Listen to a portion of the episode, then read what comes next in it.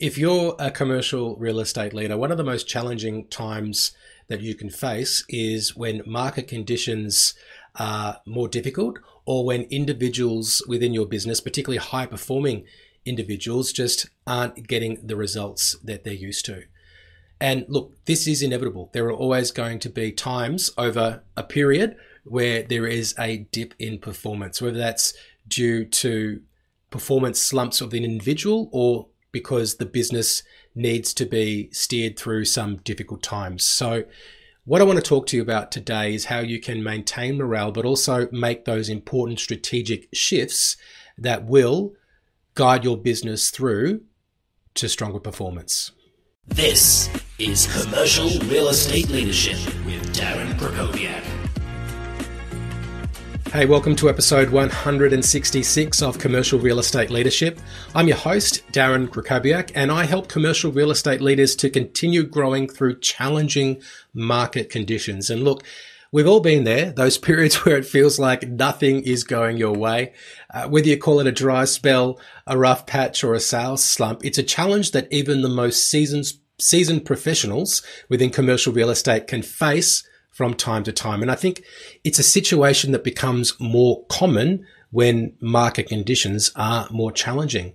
And for competitive high achievers, this can be a really confusing and unsettling time. It can be deflating. It can be demoralizing. It can get people to really question their ability to continue on the trajectory that they've been on up until that point.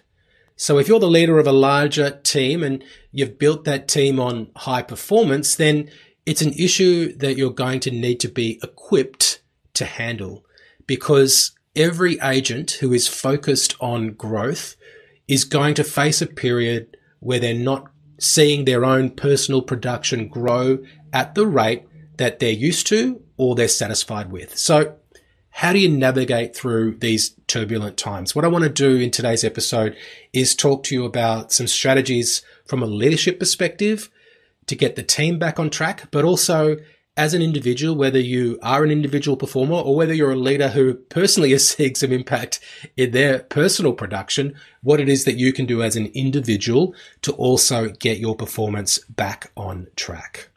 So the first thing I want to recommend that you do as a leader is stay positive.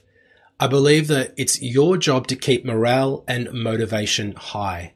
And one reason for you to do that is because of your own personal experience and beliefs, right? You've seen this movie before. You know that we go through cycles and that individuals sometimes don't stay on the same level of growth that they have been on for the last three, four, eight years, right? It's all part of the game. So we've got to keep our eyes on the bigger picture and we need to maintain a positive outlook. And if you've got the experience in the industry, well, you'll know that there's actually good reason to maintain your motivation and to keep morale high because you will get through this difficult time. And one thing that you could do if you've seen it before is to share your wisdom. So not only to be positive, but to share stories, to use your experience to reassure the team that, you know, the industry is full of ups and downs and it's okay to have a rough patch. In fact, the perspective that you can offer can help keep short term slumps in perspective for the people who are going through them. They can, through your own experience, realize that a short term slump is not a reason to be deflated, demoralized, and to let short term performance impact their longer term trajectory within their overall career. So while we want to, I think, be positive and help our people get through it, we also want to take a little bit of a look at what's going on in the business. So we want to put on a, a bit of a diagnosis hat and just see, is there something that is going on which actually is impacting the performance of the business or the performance of those individuals? So we take a step back and we just assess the situation in a calm way right? So is the market shifting? Are there new competitors who are disrupting the landscape? Have we changed anything in relation to our lead generation or sales process? If we can pinpoint an issue, we can then adjust our strategy so we can get the business back on track. And I don't recommend doing drastic things unless something has significantly changed, but there can sometimes be some small tweaks and adjustments that we can make that can get the business back on track if we've got evidence from a longer period of time that overall the business has been performing well above uh, what else is going on in the market. And the last thing that I think we can do as a leader is to look for growth opportunities.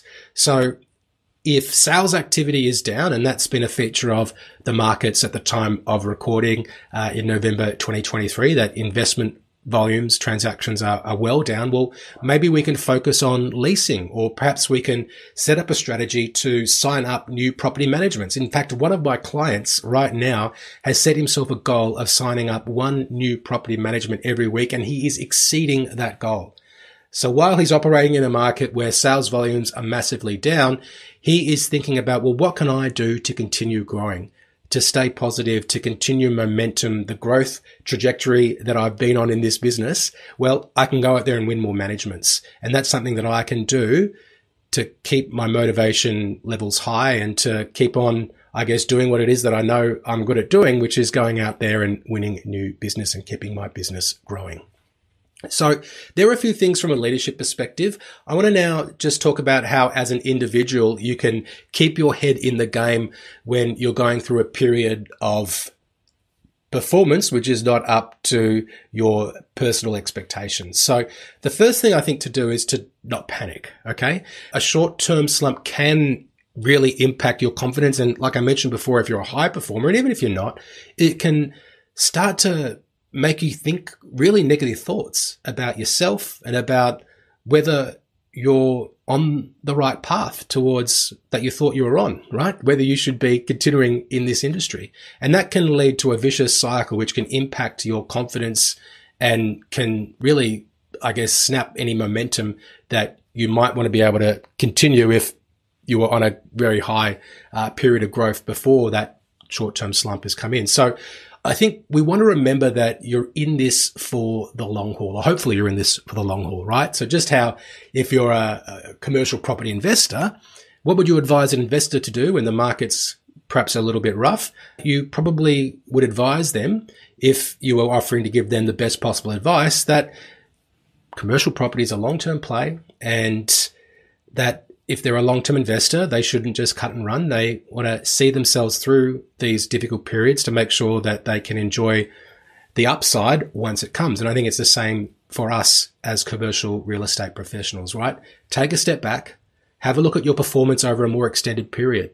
You might find that you're doing better than you thought. You might find that, okay, the last three months hasn't been great, but when I look at my performance year on year, I'm still on the right track. And I can overcome this short term slump to get back on that growth path that I was already on.